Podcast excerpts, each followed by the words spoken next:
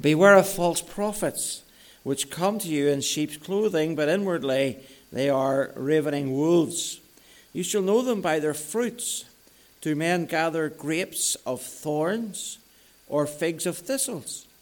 Even so, every good tree bringeth forth good fruit, but a corrupt tree bringeth forth evil fruit. A good tree cannot bring forth evil fruit, neither can a corrupt tree bring forth good fruit. Every tree that bringeth not forth good fruit is hewn down and cast into the fire. Wherefore by their fruits ye shall know them. Shall we pray? Father, we thank thee tonight for thy holy book. We thank thee tonight for these words of wisdom that fall from the lips of our Lord Jesus Christ. And Lord, we're thankful that in him all wisdom dwells. And uh, Lord, we just pray tonight that you'd bless us, that you'd help us uh, Lord, by the aid of thy Holy Spirit, to think about the things that are shared, uh, to consider them in the light of these uh, comments that were made by our Saviour. And Father, I just ask tonight that this lesson uh, would help us in understanding the subject overall. And uh, Lord, help us in understanding something of where uh, folks are coming from. So, Father, we just pray tonight that you'd use this lesson for your glory and for the glory of our Saviour, in whose name we pray. Amen. All right, if we can have our overhead up, please. Matthew chapter 7. Uh, Jesus was exposing the poor theology and the hypocritical practices of the Pharisaism of his day. And in the course of his Sermon on the Mount, he makes this analogy, which we've just read, uh, concerning a tree. And he says, verse 18, a good tree cannot bring forth evil fruit, neither can a corrupt tree bring forth good fruit. Now, this evening, as we think about this topic, the upside down gospel of Calvinism, I want to think about the family tree of Calvinism. Uh, we saw last week that this tree came out of the soil of Greek philosophy, uh, of Stoicism and Neoplatonism and Gnosticism and Mechanism, uh, and was embraced by the theologian Augustine. Now, it's vital, uh, and this is really preparatory to where we're going uh, with these studies. It's vital that we understand something about this man, Augustine. For no figure looms larger in the development of Calvinism than he. Calvin's teachings are the fruit, but Augustine's views are the root. And so, just as Augustine dragged into his theology much of the philosophy that he had uh, grown up with and that he had learned, uh, so too the reformers dragged with them Augustine. And I remember that John Calvin said this. He said that Augustine is so wholly uh, within me that I could write my entire theology out of his writings. Augustine is so wholly within me that I could write my entire theology out of his writings. So, just who was Augustine and what exactly did he believe? That's what we want to think about tonight. Now, I will not be uh, in a lot of Bible tonight. I'm going to ask your pardon for that because this is a Bible study. Uh, but there is a necessary uh, evil here, and that is to lay some groundwork and do some preparatory uh, introduction to Augustine in order to lead us into an understanding of Calvin and Calvinism when we get into the subject doctrinally and look at the scriptures specifically. So we want to begin tonight by thinking about this man, Augustine of Hippo. And uh, Augustine uh, was born in uh, the northeast uh, corner of uh, modern Algeria in 354 AD. He was the son of a pagan father and a domineering uh, Christian mother. He was from an upper class family, and his mother tongue was Latin. at the age of 11, he was sent to school some 30 miles away from his home, and uh, there he was taught Latin and Greek uh, philosophy. In his early education, he described himself as rather lazy and an underachiever. However, what he lacked in motive in no way reflected his ability, for he certainly had a brilliant mind. And at the age of 17, he went to Roman Carthage in Tunisia, uh, in modern Tunisia, uh, to continue his studies, and uh, he chose the subject of rhetoric. He studied rhetoric. Now, rhetoric is the art of persuasion.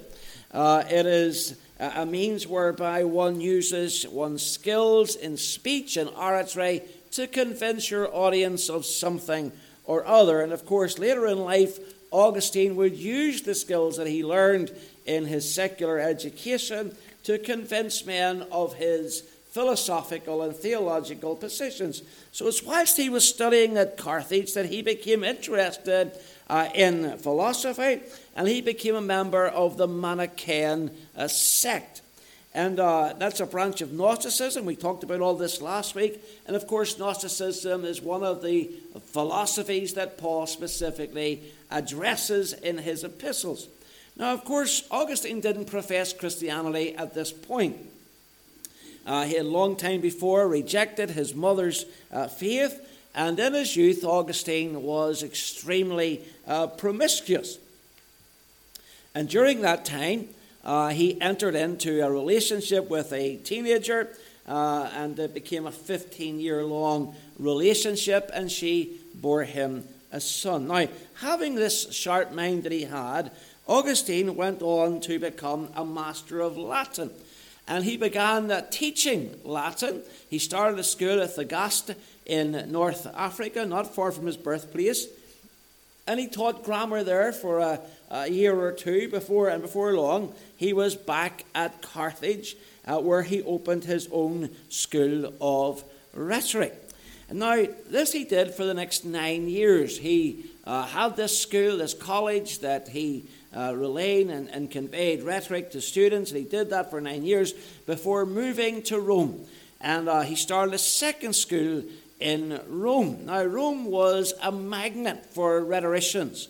Uh, yet when he arrived there, he found the city was not the uh, welcoming place he expected. He kind of thought they'd roll out the red carpet for him, being such a, a, brilliant mind, being such an established teacher in rhetoric. But he got there, and the city was rather well, like many large cities, indifferent to his plans, a little bit careless about his aspirations. So disheartened, he was then introduced by some of his uh, philosophical friends, the Manichaeans, uh, to the prefect of Rome, uh, who had been seconded to the uh, imperial court of Milan.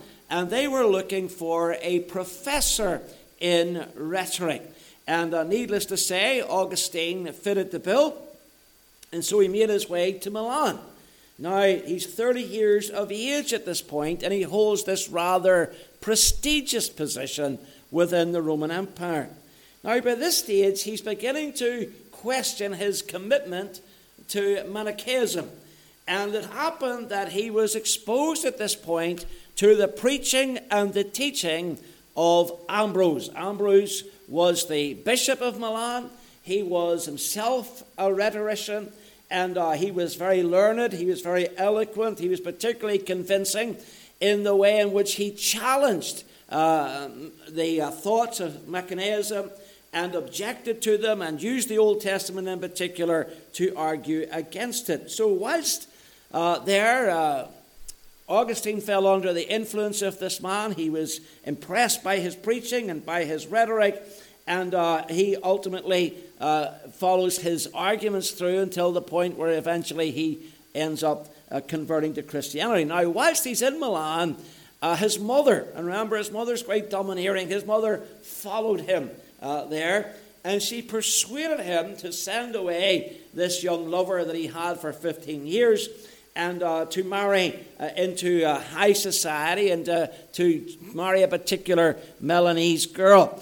And uh, so this he did. He sent his lover away. But the girl that he was due to marry wasn't of age to be married. She was only 11 at this point in time, and you couldn't be legally married uh, in that culture and in that time until you were 13 years of age. So he had to wait for two more years before he could marry this young woman.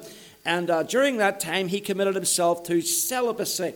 Uh, but he was, as we said, a very promiscuous young man and his promiscuous ways got the better of him, and he ended up taking a concubine throughout this period. And this is when he infamously prayed, Grant me chastity and continence, self control, but not yet. That's a very infamous prayer of the young Augustine. Later on, while he's in the throes of a uh, internal philosophical struggle, Augustine threw himself in tears down upon his garden. And uh, then from the neighboring garden, he heard the voice of a child repeating over and over again the words, Take and read, take and read, take and read. And he took that to be some kind of uh, harbinger, some kind of heavenly prompt. And so he picked up a copy of uh, Paul's epistles to the Romans and he read Romans chapter 13, verses 13 to 14. And uh, this is the point in which he uh, claims conversion. The scripture says, Let us walk honestly as in the day, not in rioting and drunkenness, not in chambering and wantonness, not in strife and envying, but put ye on the Lord Jesus Christ and make not provision for the flesh to fulfill the lusts thereof. And he said at that moment, all the darkness of doubt vanished away. Now, this is the moment that he moves from uh, Manichaeism into Christianity. And his, uh, his uh, attention at this moment, he notifies his mother that he's, he's found a, a new faith, that he's going to serve uh, the Lord. And so he leaves Milan yet again and he moves back to North Africa. And it's, his desire then, when he gets to North Africa, to have this community of philosophers and rhetoricians who would serve the church not as clergy, not as priests, not as bishops or anything like that, but merely as writers and thinkers. And there are people like that today. You know, there are professors in theological universities who have great influence over the churches in terms of their ideas and their understanding of Scripture, but they themselves are never uh, uh, serving in the church in terms of being officers. They're never pastors or any other uh, particular role. They just are theology teachers.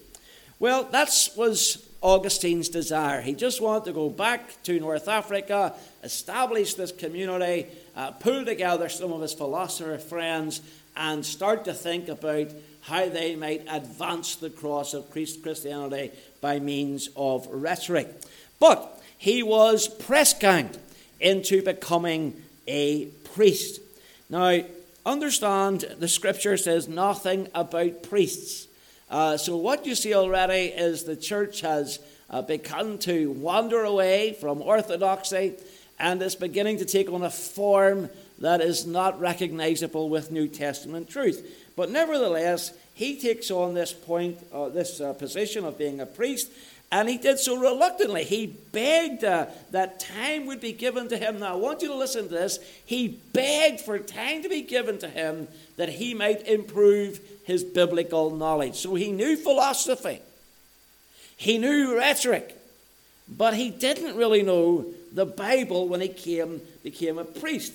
But in the end, believing he could use his rhetorical skills to advance the cause of the church, he accepted and by 395 AD, he was made Bishop of Hippo in North Africa.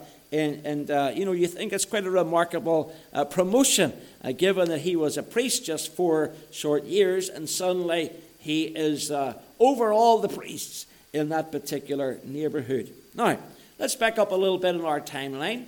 In 380 AD, the Roman Emperor Theodosius, we mentioned him on Sunday, uh, declared Nicene, Nicene Christianity to be the official state religion of the Roman Empire. And uh, he called for the punishment of dissenters. Now, if you were here on Sunday evening, you'll remember, and you know, the Lord had this thing set out, I think, because I certainly didn't plan it that way. But on Sunday evening, I explained the parable of the mustard seed and how the herb became a tree. The church developed into something uh, the kingdom developed into something that was never uh, intended. And uh, one of the uh, things I mentioned was this Emperor Theodosius.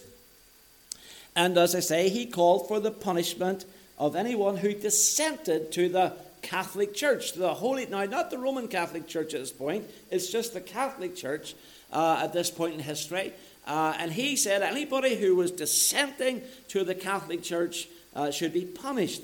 Now, uh, this is kind of interesting because among the dissenters were a group of people known as the Donatists.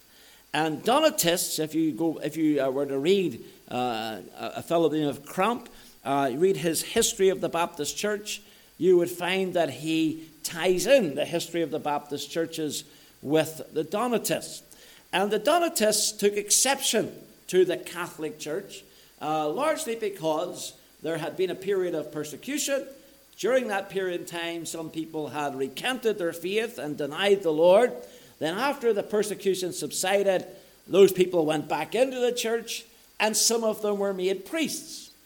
And the Donatists resented this, and they separated from the Catholic Church and they decided to form their own assemblies and their own uh, churches and to effectively protest uh, this early form of Catholicism. So that put them in the firing line for persecution. And as I said on Sunday, what happened at this juncture is that a lot of people who were pagans realized that they were going to be persecuted now that Christianity was the state religion.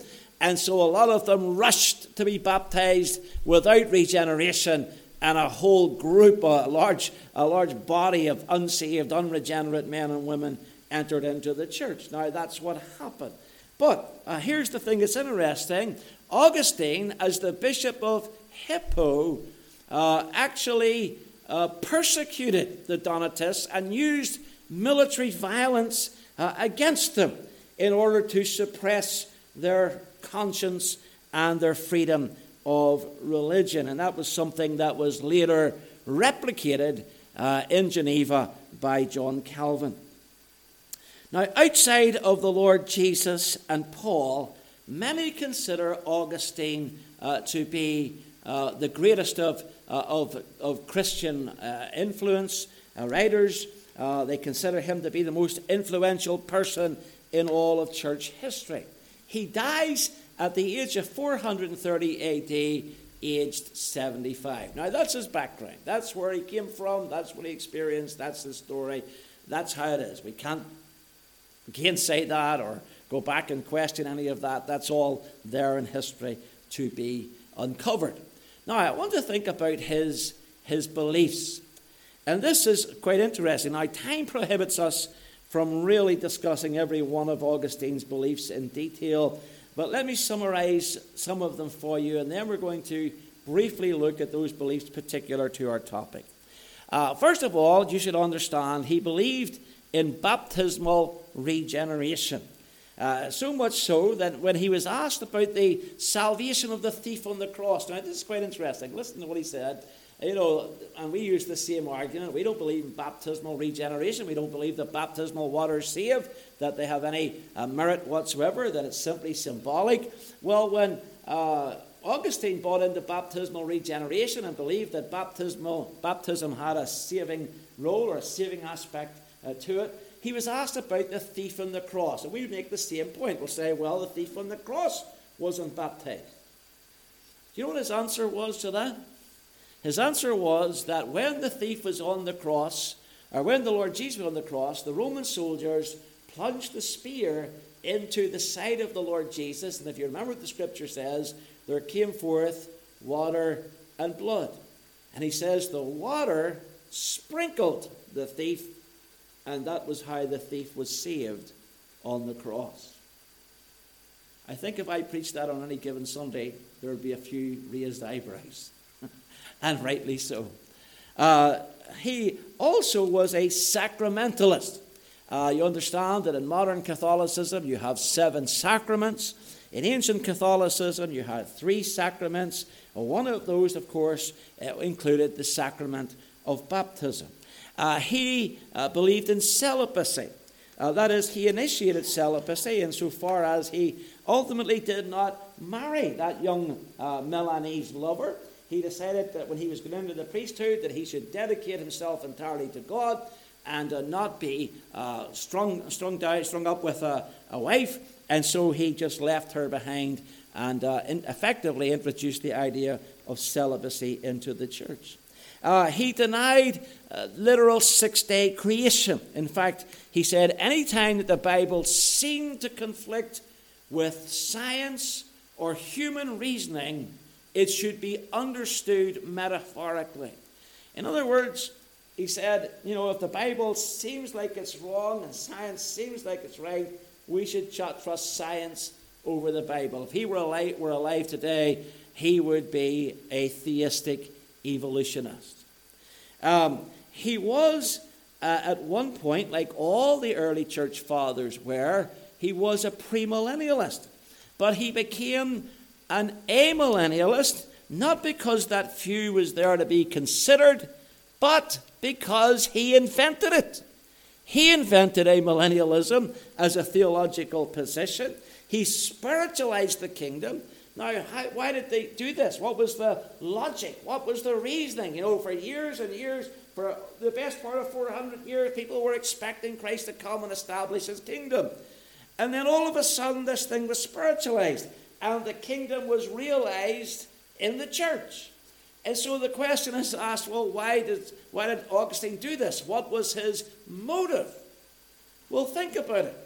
What was the one thing that the Roman Empire took exception to? They took exception to anybody who would suggest that they were a king or were going to establish a kingdom. In fact, that was one of the issues that they had with Jesus. That was one of the things that the Pharisees brought up with Pilate that, uh, this, that he was a king and that he was trying to overthrow Rome. And so Augustine then took the concept of the kingdom and he spiritualized it. And he says, no, no, no, no. This is not a literal kingdom on earth, it's a spiritual kingdom within, and it is no threat to the Roman Empire. And he began to develop amillennialism, teaching that there would be no millennial kingdom. He also believed that Satan is already bound. Now, if you know your Bible, Revelation chapter 20, we find that Satan is bound for a thousand years and he is dropped into the bottomless pit.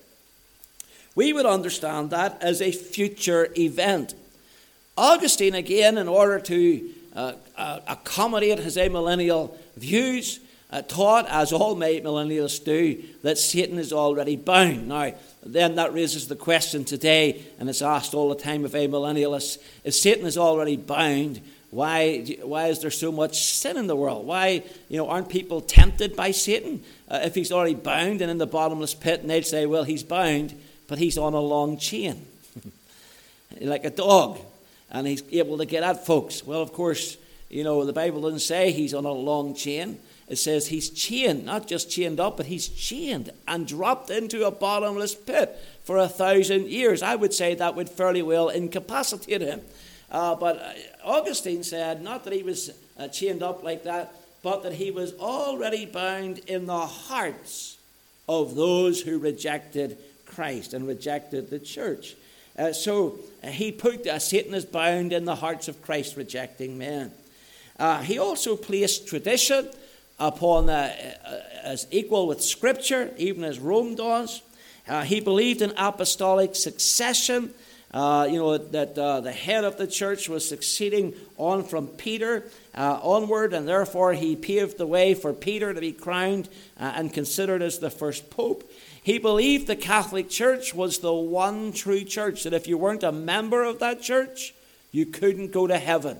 End of. You were outside of grace and beyond redemption. He said the Catholic Church alone is the body of Christ. Outside this body, the Holy Spirit gives life to no one. He is not a partaker of divine love, who is the enemy of unity. Therefore, they have not the Holy Ghost who are outside the church. He believed not only was man born with a sin nature, having a propensity for sin, which we would accept, but he believed that children were born damned, so that if a child was born and was not elect, that child would go straight uh, to hell. As a consequence of this rather uh, unpalatable doctrine, he developed the doctrine of limbo. Uh, and we'll come back to infant baptism in a moment. But in the doctrine of limbo, those children who are unbaptized uh, would go not to heaven uh, but to the, uh, to the edges of hell. They wouldn't be thrown into hell, they'd kind of be on the suburbs of hell as if somehow that's better. Now, with respect to infant baptism, he, he felt that since baptism had a cleansing, uh, a cleansing effect upon sin, that it would be best if people were baptized earlier rather than later, and so he promoted infant baptism. Uh, he also uh, believed in purgatory, uh, that those who died in communion uh, with the church, you know what's up their screen here. Well, there we go. That those who died in communion with our, our the church uh, went to purgatory in preparation to going to heaven. He believed also, alongside St. Jerome, that Mary was a perpetual virgin, and he put the tagline, full of grace, onto her name. He believed, as Islam does, that anybody who was a martyr went straight to heaven, and he accepted uh, the Apocrypha. Excuse me a moment, this here doesn't seem to be working just right. He accepted the Apocrypha as scriptures, those extra biblical books that you'll find in the heart of any uh, Jerusalem Bible or Catholic uh, Bible. Those books were added post Reformation as a response to Protestantism and Protestantism's emphasis on the scriptures. The Catholic Church wanted to prove it was the mother of the Bible, and at that point introduced these extra books as scripture. Now, you look at those doctrines, you look at those teachings, and you probably recognize many of them. You've probably come across many of them in your journey. Uh, you know, those many of those doctrines, not necessarily all of them, but many of them, the majority of them certainly, uh, are, are the doctrines to which uh, the Catholic Church of Augustine, uh, the, the, Catholic Church he belonged to, uh, professed. Uh, and with time, what happened? The Roman Catholic Church develops out of the Catholic Church, the Holy Catholic Church, and they retain a lot of these doctrines. So these things are still taught within, not all of them, but most of them still taught within Catholicism to this day. Now, here's the thing Augustine, and you cannot get around this, is the father of Roman Catholicism. He's the father of Roman Catholicism. And as I said, many of the things he taught are still taught by that church. And that is why he is deemed within Catholicism as being one of the four doctors of the church. One of the others is Jerome, who, uh, along with uh, Augustine, put this title upon Mary. Now, this is interesting because the eminent Calvinist, Loraine Boettner, said of him, It cannot be denied by anyone acquainted with church history that Augustine contributed, now listen to what he said, more to the promotion of sound doctrine and the revival of true religion than did any other man between Paul and Luther. Now, that's a remarkable statement. Listen to what he said again. It cannot be denied by anyone acquainted with church history that Augustine contributed more to the promotion of sound doctrine and the revival of true religion than did any other man between Paul and Luther. Now let's ask ourselves a simple question. If Augustine was alive today, if Augustine was alive and living in Northern Ireland today, would you think that we, as a Baptist church, as a fundamental Christian church, do you think that we would invite him into our pulpit? Shall we have a vote?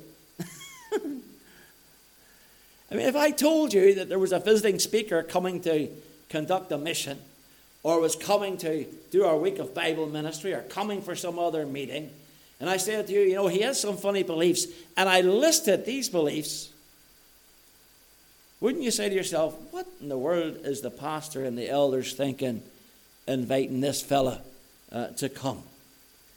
You know, there isn't an evangelical church in the land who would go within a mile of somebody who believed those things with respect to having them in their pulpit. And therefore, it amazes me.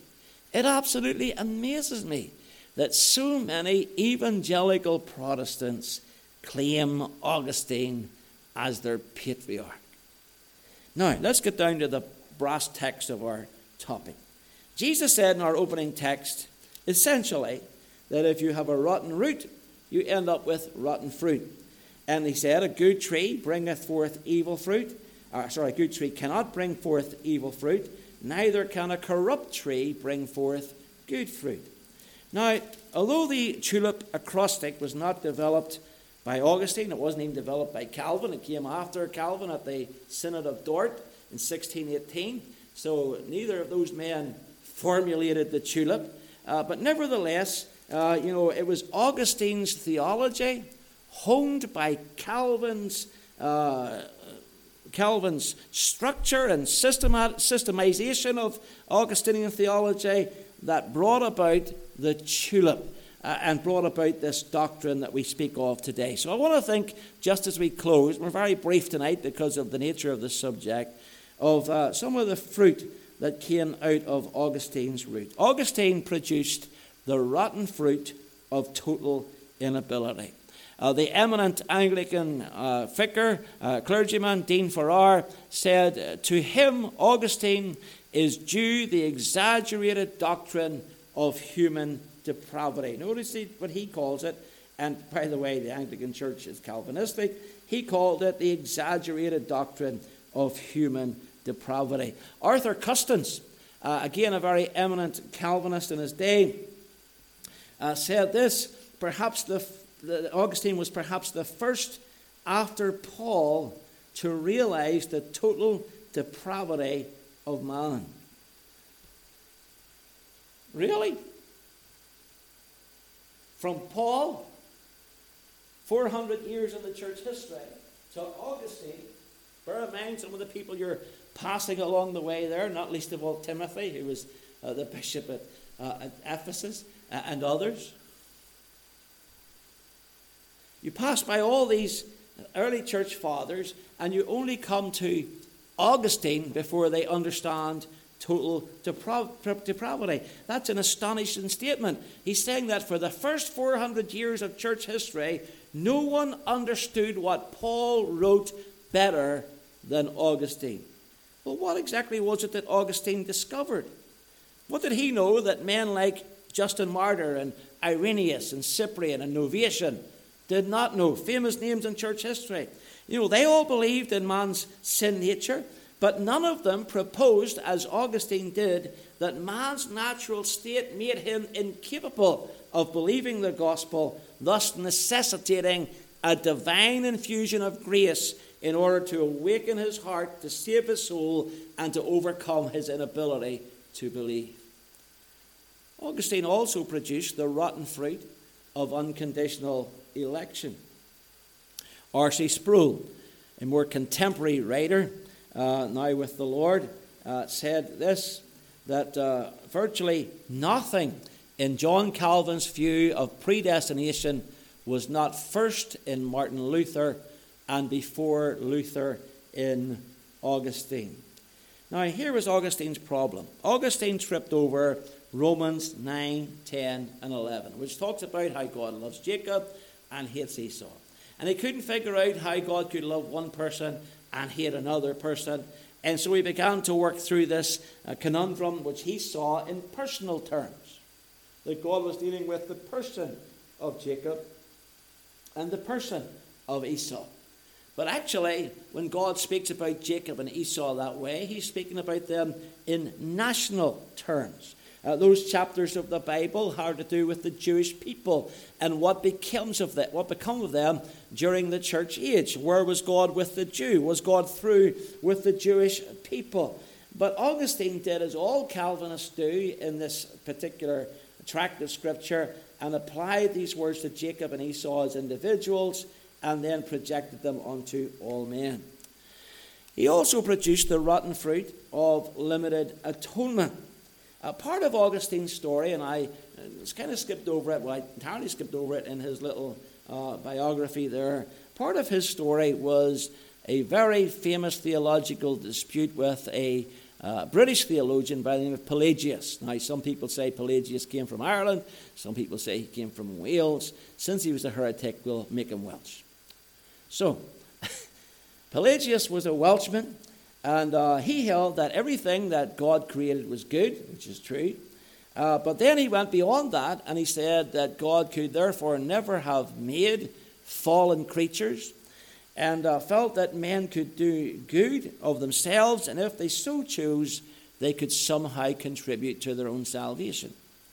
Now, Augustine quite rightly challenged this view, but he probably went, well, he undoubtedly went too far in opposing Pelagius. Since Pelagius said that Christ died for all, he taught that, uh, a position that was held by all the early church fathers prior to Augustine, Augustine decided that Christ died only for the elect. Let's listen to Bishop Davenant. Bishop Davenant was an attendee at the Synod of Dort, where they developed the tulip acrostic, uh, a synod in which Calvinism was established uh, as the standard of the Protestant Reformation. And he said this It may be truly affirmed that before the dispute between Augustine and Pelagius, there was no question concerning the death of Christ whether it extended to all mankind or be confined only to the elect. Augustine died in AD 429, and up to this time, there is not the slightest evidence that any Christian ever dreamed of a propitiation for the elect alone. Now, that is a very important quotation. He's saying that up until Augustine, every Christian writer and preacher accepted that Christ died for all. Only when Augustine comes along does this doctrine be brought into question and is revised to Christ dying only for those he has forechosen. Then Augustine produced the, the uh, rotten fruit of irresistible grace. Again, Loraine Boettner, in his book, The Reformed Doctrine of Predestination, states this cardinal truth of Christianity, irresistible grace, was first clearly seen in Augustine. Now, Augustine did not coin that term. Again, that likely came up at the uh, Synod of Dort. Uh, but nevertheless, there's no question he believed in it in principle. Augustine himself said, There is no doubt then that it was arranged for the gospel to be heard by whoever the people who were singled out from that original damnation through the bestowal of divine grace. And when they hear it, they believe. So, again, the idea is that they're being constrained to believe uh, the gospel. And finally, Augustine produced the rotten fruit of perseverance of the saints. Now, let me stop here. When we get to perseverance of the saints, because for many years, people would say to me, are you a Calvinist or are you an Arminian? Um, which is a question I loathe, okay? It's neither either or, okay? I'm neither Calvinist nor am I Arminian. I don't believe a person can lose their salvation, so that would put me outside of Arminianism. Uh, and, I, and I guess if you haven't, unless you've been sleeping all the way through the last three weeks, I'm not a fan of Calvinism, okay? Uh, so where does that place me? I think it places me in between those two extremes and I would say I'm a biblicist, okay? Uh, I'm biblical about this thing. Uh, but nevertheless, um, you know, uh, if, you, if you believe in eternal security, you believe that a, a saved person can never be lost, then many people say, will put that to you. They'll say, well, do you think a person who's saved can be lost again? And if you say, well, no, they immediately go, oh, well, then you're a Calvinist. Well, there's much more to Calvinism than that. And to be fair, for many years I thought that I held to this doctrine, the doctrine of perseverance, the perseverance of the saints. But when we actually get to this doctrine and study it, I think you'll be appalled by what Calvinism teaches on this topic. I certainly was appalled when I looked into it. So allow me again just to extend the last quotation from Augustine where he says this There is no doubt then that it was arranged for the gospel to be heard by whoever the people who, who are who were singled out from that original damnation through the bestowal of divine grace. And when they hear it, they believe and they persevere up to the end in the faith which works through love. Now, All I can say to you tonight as we close is this knowing what you know about the philosophies that influenced Augustine, and knowing what you know about the man himself, in particular what he believed, are we really wise to buy into the infamous doctrine of the tulip? Personally, I don't think so. Rather than church history uh, speaking in its favour, I think it speaks a loud, word, a loud word of warning against it. Remember, no early church father prior to Augustine held this view, and no Christian, I believe, ever came to this position by studying the Bible alone. Augustine did not come to this position by studying the Bible alone. He came to this position through the Greek philosophies we talked about last Wednesday evening, which he married to theology and developed this doctrine. And many of the arguments he will use are Manichaean arguments, arguments he would have learned when he was in that 10 year, uh, that 10 year spell in that sect he, he applies many of the same scriptures in much the same way. So he didn't learn it just by reading the Bible. Calvin, by his own admission, didn't learn it just by reading the Bible. He said his entire theology could come out of Augustine. In fact, nobody learns it, I don't think, by simply reading the Bible. You know, in the very first week of this series, and of course, these messages go up online. They go on Facebook and, in sermon audio. In the very first week of this series, a brother left a comment uh, underneath uh, the first video on Facebook, and he said this, and I hope he doesn't mind me quoting him. I'll not give his name, but it's there for all to see anyway. He said, I am saved 59 years this February. So he's not a, you know, he's not a young pup. He's not a new start. I am saved 59 years this February, and I believed what you are teaching from when I got saved. Until I came under the teaching of Calvinism a few years later. But I could not reconcile it with what I read in the Bible. So I started to study the scriptures, listen now, without the help of A.W. Pink and others, and began to see the truth that Calvinism is wrong. I think that's a tremendously important comment. And it's just what I'm telling you tonight that nobody comes just to the Bible and arrives at this position. They come looking at it with a particular perspective. Augustine came looking at the Bible through the lens of philosophy. Calvin came looking at the Bible through the lens of Augustine. And Believers today come looking at the Bible through the lens of John Calvin. You know, here's what Jesus said Every good tree bringeth forth good fruit. Now you've got to ask yourself, based on what I've shared with you this evening, was Augustine a good tree? Was he a sound man? Was he biblical in his positions? Leaving aside the Calvinistic aspect of things, in the other positions. Was he biblical? I would say he's a, he's a heretic. That's what I would say. Jesus said, Every good tree bringeth forth good fruit, but a corrupt tree, a rotten tree, brings forth evil or diseased fruit. Rotten root results in rotten fruit. No doubt about it, Augustine had a brilliant mind. No, I have no question he was very highly educated, very competent in Greek philosophy and rhetoric. But judging by these extra biblical doctrines he introduced into the church, he was not a good tree. He was a rotten tree. And a rotten tree can only produce diseased fruit. And the fruit of Augustine's thinking is the doctrines of Calvinism. So we're going to leave it there for this evening and we'll pick up, Lord willing, next Wednesday night.